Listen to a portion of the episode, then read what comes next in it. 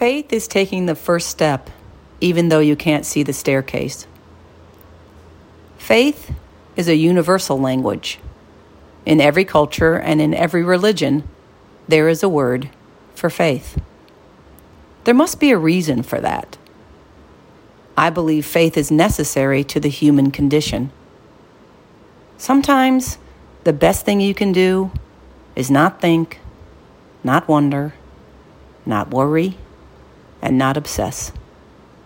Just breathe, have faith, take the step, and believe that everything will work out for the best. Be willing to have faith.